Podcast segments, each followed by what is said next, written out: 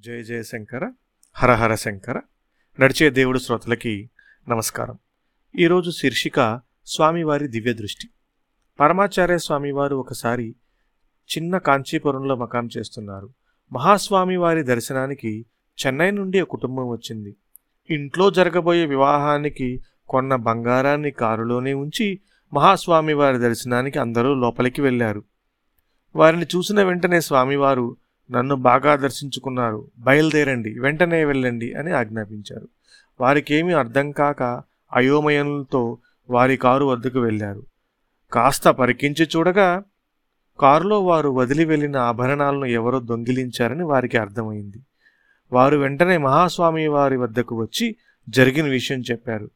ఆ ఆభరణాలను దొంగిలించిన దొంగ ఇక్కడే దగ్గరలోని బస్టాండ్లో ఉంటాడు. వెళ్ళి వెతికి పట్టుకొని మీ వస్తువును తెచ్చుకోండి అని స్వామివారు ఆదేశించారు.